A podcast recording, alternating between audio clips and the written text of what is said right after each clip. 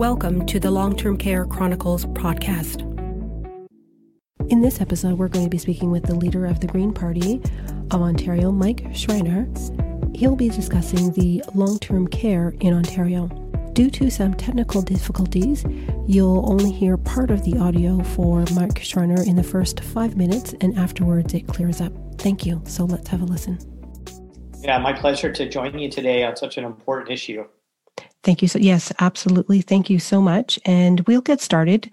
So um, our the first question will be um, your green vision for Ontario focuses on three pillars: jobs, people, and planet. Can you describe looking at the current situation for those living in long-term care, how they can benefit from these three pillars? Yeah, so one of the things we're really pushing right now is a green and caring recovery to, to the COVID pandemic. And that means investing in the caring professions as we focus on caring for people. And, uh, you know, for far too long, uh, long term care in particular has been ignored in Ontario. And unfortunately, we've seen the tragic consequences of that this year.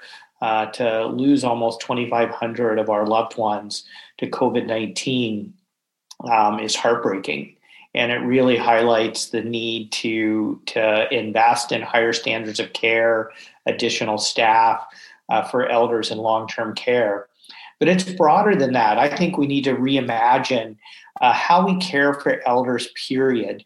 Uh, we need more investment in home care, and we need to be looking at new care arrangements. So, if I look at other countries around the world and look at things like co-housing for elders where you can have your own independent living space but have some shared community spaces to address issues around isolation and loneliness. Um, to look at other forms of housing so we're not warehousing people because i think quality of life is so important.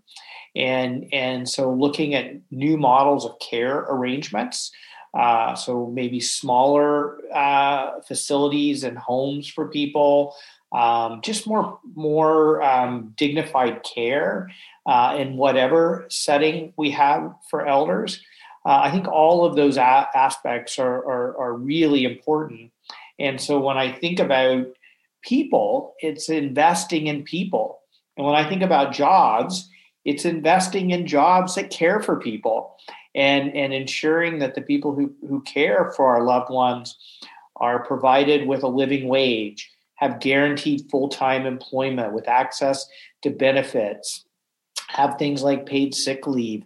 So when they're not feeling well, they don't feel compelled to come into work and and you know possibly get other people sick. So there's a whole host of ways in which we need to invest in in caring for people and the caring economy and as somebody who's the leader of the Green Party, I would say that um, those are all like low carbon jobs too. So if we think about addressing the climate crisis and needing to employ people in ways that don't contribute to pollution, well, caring for people is, is is you know those are jobs that, that don't pollute they don't contribute to the climate crisis and they actually contribute to making our community stronger and more resilient and I'll finally close by saying that I think we need to invest in more infrastructure that supports elders. I'm lucky here in Guelph, in my riding, uh, we have a community center that's just dedicated well-being and better health outcomes for everyone. Thank you so much for that. Yeah, those are great points that you made in regards to the situation and how to be able to kind of work to to manage that. And so um, now, with the the next question is I have here is, um, would you be able to describe as an outspoken advocate for local food and water? Can you tell us in long term care perspective how you see your government making changes in the current system with regards to meals and access to water? Yeah, well, first of all, we need to make sure um, our long term care and retirement homes have uh, more money available to purchase healthy local food. Uh, I can tell you prior to going into politics, I was a part of starting up an organization that was working to get more healthy local food into schools and universities and long term care facilities, hospitals, uh, various public institutions. And it became very challenging because the food budgets are so low. And and again, food is such an important part of people's health and well-being.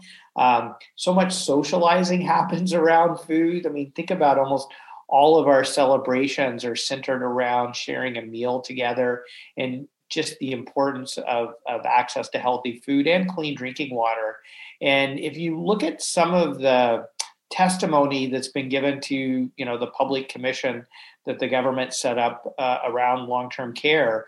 Um, it's been heartbreaking hearing many of the stories but i was particularly struck by how many residents and family caregivers talked about the inadequate quality of the food available uh, in our long-term care homes and so to me we can make this a win-win we can support local farmers which will support our local economy and help create jobs uh, in our local communities. And we can uh, support residents in our long term care homes to have healthier food, which then means their well being and satisfaction and you know uh, life quality of life will be improved, which then also improves things for the, the staff that, that care for those uh, residents as well. And so to me, it's just a win win win for everyone if we can invest uh, more in making sure people have access to healthy local food. No, that would be great because the next question basically goes into the dollar amount. So right now, currently, there's only three dollars per meal, including snacks, are spent on mm-hmm. daily processed meals for seniors living in long-term care prior and prior to the um, the pandemic, seniors were repeatedly found lacking essential hydration while living in long term care. Does your party have a plan to change this? Yeah, so I uh, mean, our our our biggest plan is to increase the budgets for food. I mean, just I mean, just think about it in your own life. Like, how many people spend less than ten dollars a day on food? Uh, you know, I mean, just think about that for a second. I mean, uh, even if you eat out out for one of those meals, that would be more than you know the entire food budget for a resident in a long term care facility, and and so it's just completely unacceptable. And and so one is making sure those budgets are adequate to provide proper nutrition and hydration for uh, residents, uh, but also to make a commitment to sourcing more fresh, uh, local healthy food. So then we can support local farmers and local economies. But that local food tends to be, you know, it's not going to be highly processed. Uh, and so it's going to have uh, more nutrients and, and, just be healthier for people. And that will have other, other benefits to people's quality of life, uh, health outcomes. It'll reduce um, I think it'll reduce uh, illness and, and, just stress on residents. Uh, which will then just improve the experience for everyone, for family, for residents, for staff, etc. And just to follow up with that, because this would almost go into what you were saying in terms of having smaller communities because I know there are some long-term care facilities where residents can have a garden, they can plant mm-hmm. um, vegetables and to be able to grow and to be able to use that. Would that as well fall into something that should be part of the discussion as well, if it's capable that they can be able to do that? Yeah, absolutely. You know, I would say um, just I'll give you a personal experience. Mm-hmm. Uh, so my my grand mother, grandfather, my grandparents, um, when they moved into a retirement community and a retirement home and then an adjacent long-term care home, uh, they were able to have a garden. And my grandma, especially, I, mean, I grew up in a farm community, but my grandma had always gardened, and much of the food we ate, you know, came from our family's garden. and just even that physical activity, the mental health aspects of it, the connecting with nature, the growing of your own healthy local food, the sharing of it with other residents was just so important to building community, quality of life, mental and physical health.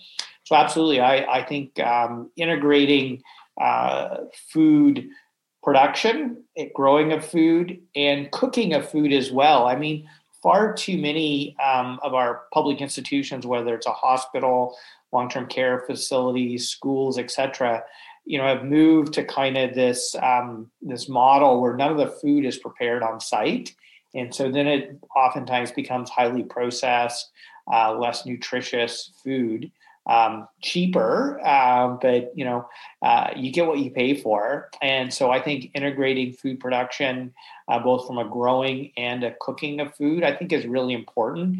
And I can't understate just the importance of building community around that and those shared tasks that people can do together, and just how important that is to mental physical health. Oh yeah, I definitely agree, and it does make a big big difference in just their lives just as, as to how they interact with each other.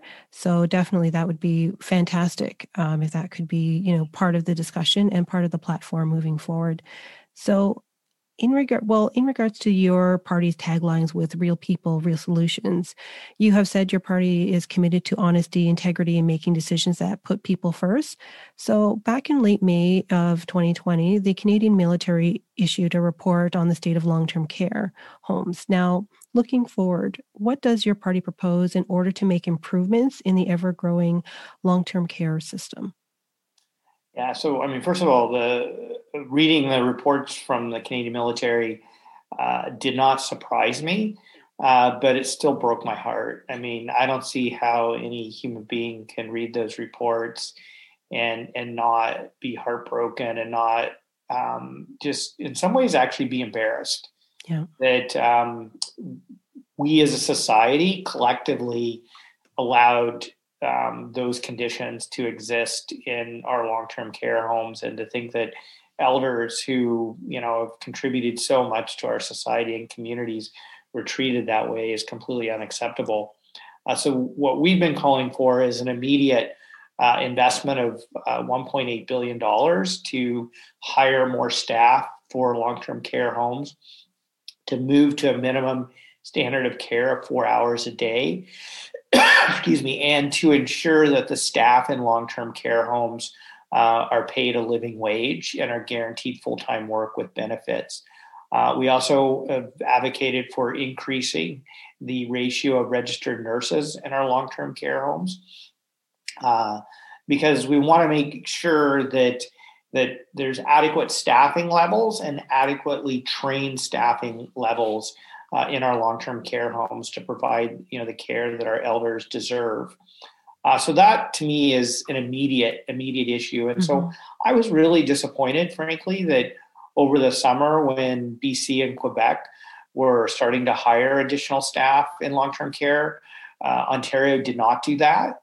Uh, I remember my very first question when we came when the Queens Park came back in September was asking why yes. we were not hiring more staff for long-term care. And I remember the minister at the time saying, well, we can't just snap our fingers and hire additional staff. And I was like, yeah, you're absolutely right.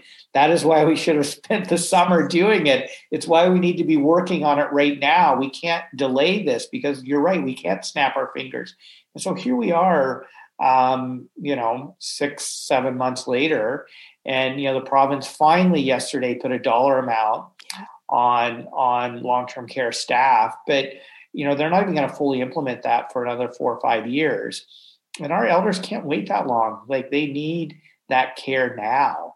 Uh, and it, and it's also for the staff too. I can't tell you how many staff who work in long-term care are feeling burned out uh, underappreciated and and really you know it's a very stressful situation and so, as care providers are stressed out and put in, in very difficult situations, that's going to affect the quality of care they're able to provide, no matter how dedicated you are and passionate you are, how good of a job you do. There's only so much you can ask people to do day in and day out under very uh, stressful conditions. So, to me, that's the most immediate need. And mm-hmm. then I think we need to have a longer term vision of um, really just overhauling and rethinking elder care in general, like I, I mentioned in answer to one of your uh, previous questions. And, and I think one of the things that really needs to guide um, the way we approach uh, long term care moving forward is that we need to ensure that we prioritize care over profits.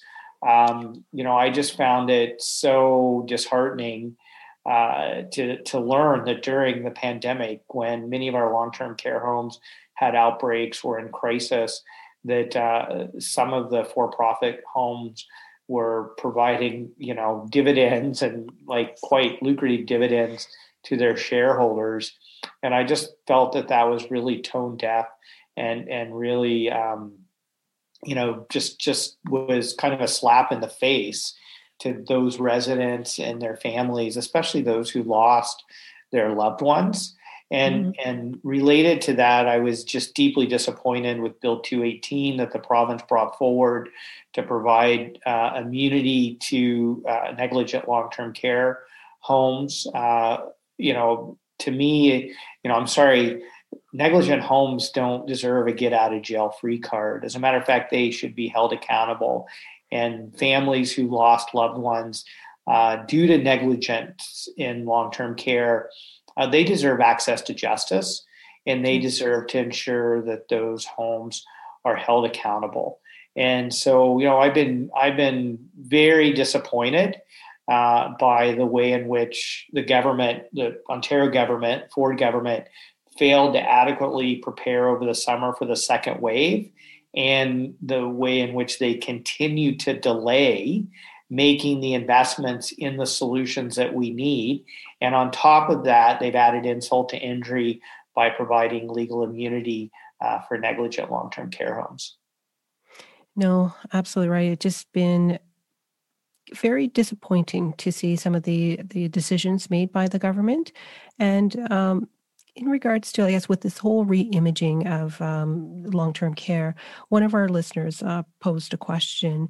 Uh, they had attended a, a, first policy response meeting, and a former PSW uh, explained that the Canadian Army report, where re- where residents were found, you know, sitting in their own waste for hours on end, um, they explained as well that they, there was only two PSWs working at the time to service only 16 residents, uh, many of whom required more than one PSW, PSW to attend to their needs during each shift, including any acute care or emergencies.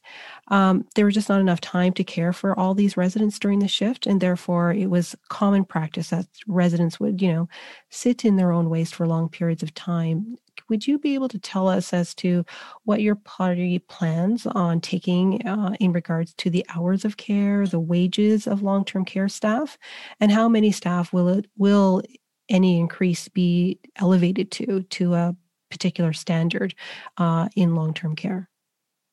Yeah, so I mean, first of all, I've supported for a long time a minimum standard of care four hours a day, and that's for all residents. Um, mm-hmm. I think there's been a little question. It's like, is that for every resident, or is that average? And and so I think a minimum standard for every resident. Hiring enough staff to um, be able to manage that in properly in a in a sustainable way. Uh, and again, making sure that uh, we have proper ratios uh, when it comes to trained staff. Um, the government's indicated that they're sort of moving forward with this um, resident care provider that has even a lower level of training than PSWs. Mm-hmm. So uh, I would like to see trained PSWs and trained registered nurses in proper ratios. So we have trained, qualified staff. Uh, all staff need to be paid a living wage. So I would like to see not only see the um, pandemic pay made permanent, but to see you know an average of around five dollar an hour pay increases, especially for PSWs. But that means that you need to have a, across the board pay increases.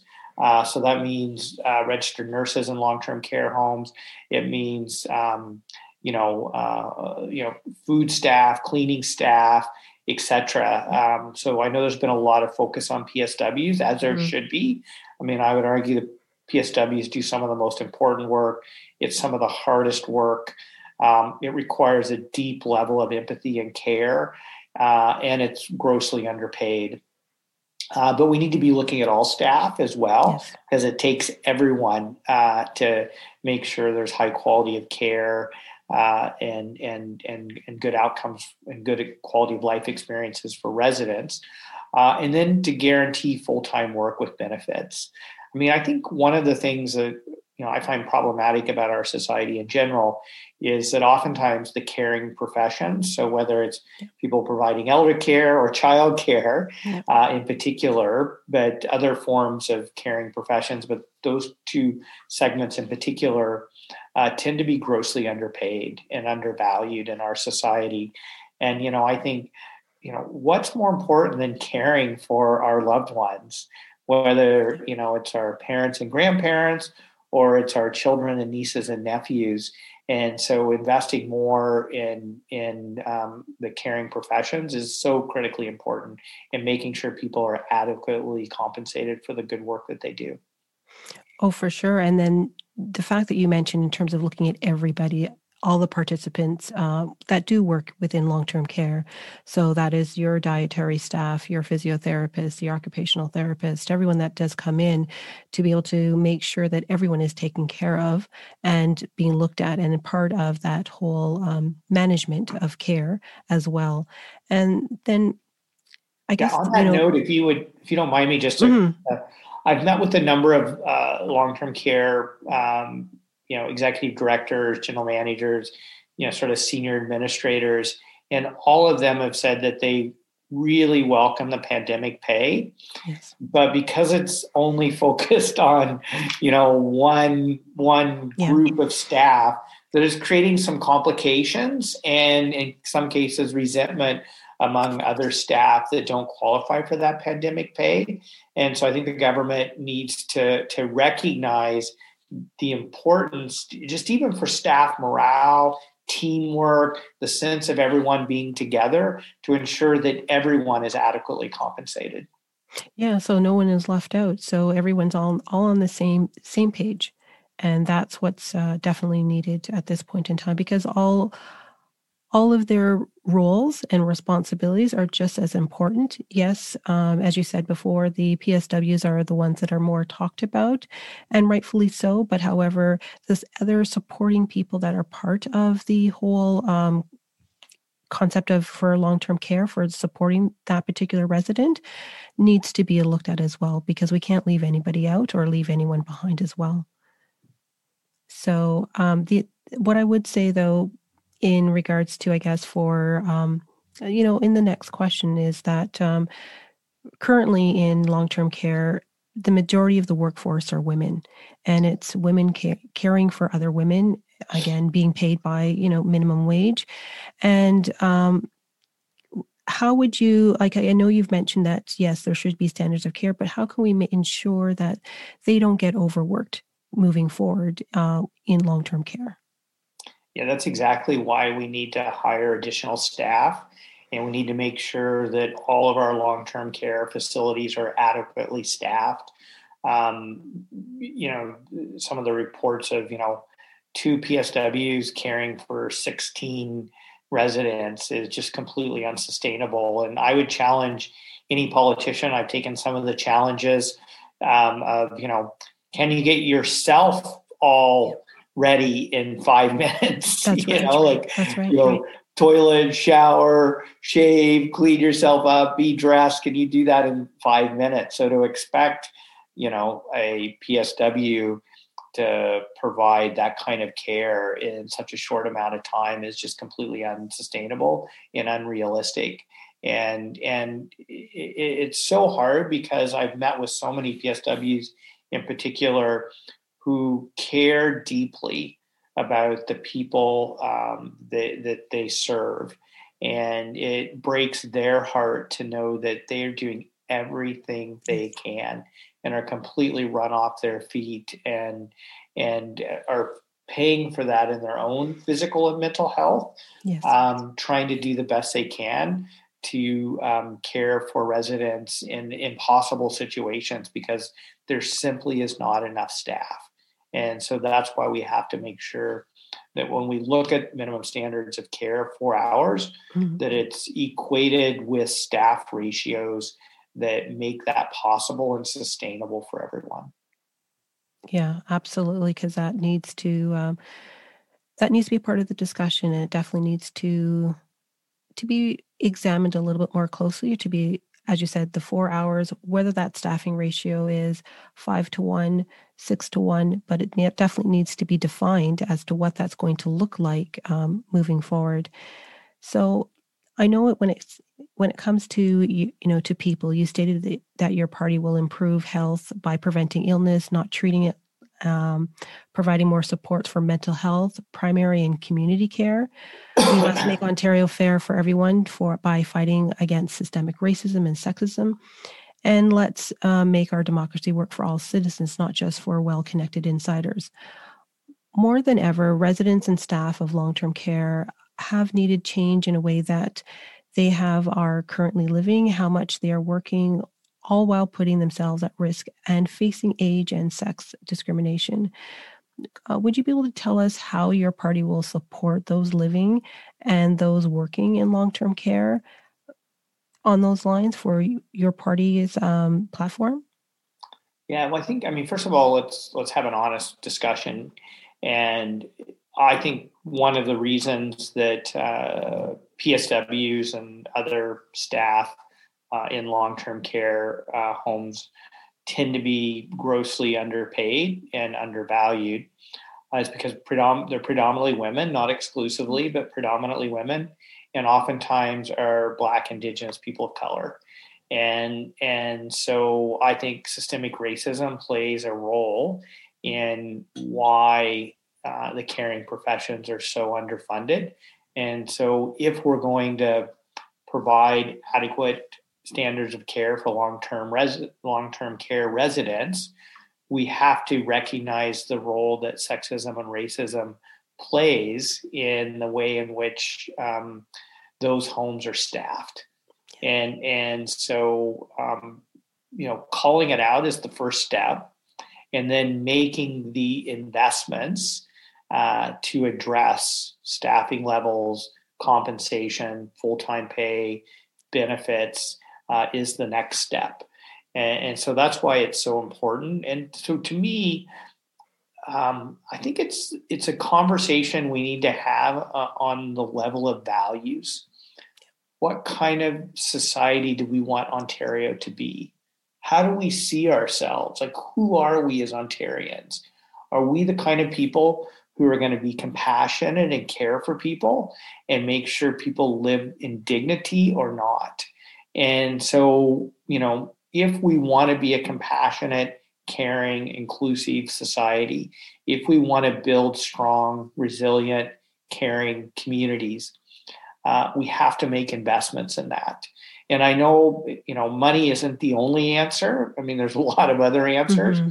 but the bottom line is, is a budget tell says a lot about the values of our province and our communities and if we're going, we have underinvested in long term care for decades. And unfortunately, uh, we saw the tragic consequences of that during COVID. Uh, and I think we owe it to our elders and we owe it to the people who care for our elders to say that that's not the kind of Ontario we want to live in. That's not the values that represent this province and we are going to make the financial commitment uh, to make sure we address this issue and we do it in a in a compassionate, dignified way. And so it really, I think, in some ways, it starts by you know looking ourselves in the mirror and asking ourselves, you know, what kind of province we want to be and what kind of people we want to be and and I think we're better than what we've seen in long term care over the last few decades, and certainly what we've seen in the past year. Um, you know, a lot of people have said COVID has hit long term care uh, residents and elders in every country around the world, and that is true. Mm-hmm. But if you look at the numbers, it's been worse in Ontario and Canada than any other um, you know G7, G20 country and and so we particularly have a problem here that we need to address. Yeah we definitely need to look it over and see what exactly that you know we really need to invest our time our money and how this should be looking um, moving forward. Now in regard to yesterday's announcement by the government do you think that it does go anywhere near four, you know, goes into any depth into what we're what needs to happen right now as opposed to waiting another at least four years i think the announcement mm-hmm. was before they would start to invest into long-term care. Yeah so to me yesterday's announcement was completely inadequate. Uh, uh, we need investments in long-term care right now. We needed investments in long-term care 15 20 30 years ago. Yes. Uh, and so to wait another four years after the tragedy that we've experienced this year. I mean, we've almost lost 2,500 um, of our elders to COVID uh, in 2020. Um, we've lost eight staff members uh, to COVID uh, in long term care homes. I mean, that's just. Uh, it's unacceptable to say that we're going to wait another four years to make the investments needed to increase um, uh, staffing levels and to ensure higher standards of care. And so I would like to see those investments immediately. Um, and, and, and it's important in so many ways. And it gets back to my earlier point where I said, you know, the minister responded and said, well, you can't snap your fingers and just hire more staff. Uh, which is true, which is why we should have started last summer yes. when we when the you know the wave one of the virus exposed how vulnerable our elders are in long term care because it is going to take time. Yeah. And so to come out with an announcement to say we're going to invest $1.9 billion and in four years, we're going to have enough staff. Well, it's like, no, we can't wait now. We need to be spending that $1.9 billion right now. We need to guarantee a permanent pay increase uh, to uh, long term care staff so we can begin to recruit more people. So more people will have uh, an incentive uh, to to um, you know go into the training programs to eventually be staff in long term care. My fear is is that is if we don't do it now, not only are we not providing the dignified care that our elders need, but we may not even achieve it in four years because I've talked to so many staff who are burned out who are just at the end of their rope, and understandably so, who have been working in very challenging working conditions prior to COVID. And then they've been almost unbearable working conditions during COVID. And, you know, without those folks' just passion and dedication and commitment to the people they care for, um, you know, the whole system would have, I think, collapsed. And so we've asked so much of those staff, and I'm worried that we're going to lose staff uh, without the proper investments now, let alone the investments that are needed to hire additional staff. And so we simply can't wait four years. I, I definitely would agree because uh, with what staff are facing now currently within the uh, with it, with, it, with this pandemic, many are not are leaving the profession and they're not coming back. So i don't know where staff are going to then be able to come from to um, in four years time. And not only that for students that are would would choose this as a profession because enrollment in some of these classes are are down as well in terms of people choosing that because the outlook or the outcome is not very beneficial for them for as an as you said as an incentive to be part of that work environment. Um, now go, going into um, i guess with inspection reports with uh, within long-term care how do you think that should be changed and done moving forward for long-term care yeah, well, we just simply need to have on-site inspections. I mean, to to know that you know there are only nine inspections uh, of long-term care homes in 2019, uh, it's just unacceptable. And no matter how much the government can try to uh, spin their way out of that, um, yeah, I think it's had a contribution uh, to what we saw uh, or what we've seen in 2020. And so uh, you know, I think we need to go back to an inspection regime where there is on-site inspection for every long-term care home every year, and um, and to make sure that the rules are enforced. That's good. No, no, that's that's uh, that's great. Yeah, and and in terms of how they would be enforced, what do you mean by that? In terms of would just not a written notice? It's going to be. Is there going to be monetary penalties with that as well? Yeah, I think you know. Oftentimes, uh, you know, you would want monetary penalties to be last resort, of course, mm-hmm. but certainly uh, you know, having the stick, so to speak, yeah. at your disposal is absolutely essential. So if you're going to have uh, facilities that are non-compliant and don't take action to be compliant, then um, sometimes, unfortunately, monetary penalties is the only way to get some uh, facilities to comply. And so the government should have that um, in the toolkit for sure. Okay. Thank you for that.